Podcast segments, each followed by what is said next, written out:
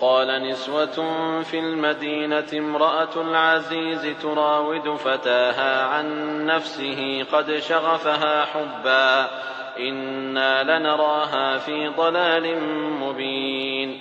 فلما سمعت بمكرهن أرسلت إليهن وأعتدت لهن متكأ وآتت كل واحدة وآتت كل واحدة منهن سكينا وقالت اخرج عليهن. فلما رأينه أكبرنه وقطعن أيديهن وقلن حاش لله ما هذا بشرا. إن هذا إلا ملك كريم. قالت فذلكن الذي لمتنني فيه ولقد راودته عن نفسه فاستعصم. ولئن لم يفعل ما آمره ليسجنن وليكونن من الصاغرين. قال رب السجن أحب إلي مما يدعونني إليه وإلا تصرف عني كيدهن أصب إليهن وأكن من الجاهلين.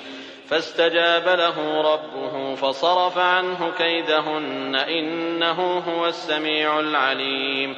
ثم بدا لهم من بعد ما رأوا الآيات ليسجننه حتى حين. ودخل معه السجن فتيان قال أحدهما إني أراني أعصر خمرا. وقال الآخر إني أراني أحمل فوق رأسي خبزا تأكل الطير منه. نبئنا بتأويله إنا نراك من المحسنين. قال لا يأتيكما طعام ترزقانه إلا نبأتكما بتأويله قبل أن يأتيكما. ذلكما مما علمني ربي. إني تركت ملة قوم لا يؤمنون بالله وهم بالآخرة هم كافرون. واتبعت ملة آبائي إبراهيم وإسحاق ويعقوب. ما كان لنا أن نشرك بالله من شيء. ذلك من فضل الله علينا وعلى الناس. ولكن أكثر الناس لا يشكرون.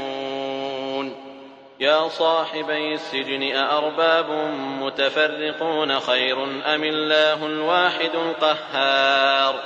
ما تعبدون من دونه إلا أسماء سميتموها أنتم وآباؤكم ما أنزل الله بها من سلطان.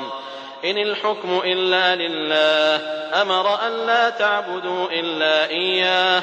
ذلك الدين القيم ولكن أكثر الناس لا يعلمون. يا صاحبي السجن أما أحدكما فيسقي ربه خمرا وأما الآخر فيصلب فتأكل الطير من رأسه قضي الأمر الذي فيه تستفتيان. وقال للذي ظن أنه ناج منهما اذكرني عند ربك. فأنساه الشيطان ذكر ربه فلبث في السجن بضع سنين. وقال الملك إني أرى سبع بقرات سمان يأكلهن سبع عجاف وسبع سنبلات خضر وأخر يابسات. يا أيها الملأ أفتوني في رؤياي إن كنتم للرؤيا تعبرون. قالوا أضغاث أحلام وما نحن بتأويل الأحلام بعالمين وقال الذي نجا منهما وادكر بعد أمة أنا أنبئكم بتأويله فأرسلون يوسف أيها الصديق أفتنا في سبع بقرات سمان يأكلهن سبع عجاف وسبع سنبلات خضر وأخر يابسات. لعلي أرجع إلى الناس لعلهم يعلمون.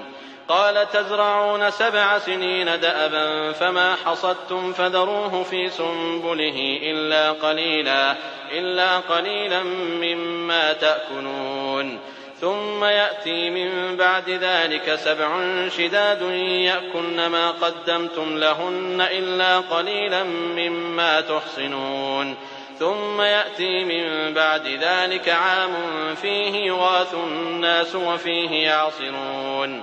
وقال الملك ائتوني به. فلما جاءه الرسول قال ارجع إلى ربك فاسأله ما بال النسوة اللاتي قطعن أيديهن. إن ربي بكيدهن عليم. قال ما خطبكن إذ راوتن يوسف عن نفسه قلن حاش لله. قلن حاش لله ما علمنا عليه من سوء. قالت امرأة العزيز الآن حصحص الحق أنا راودته عن نفسه وإنه لمن الصادقين. ذلك ليعلم أني لم أخنه بالغيب وأن الله لا يهدي كيد الخائنين.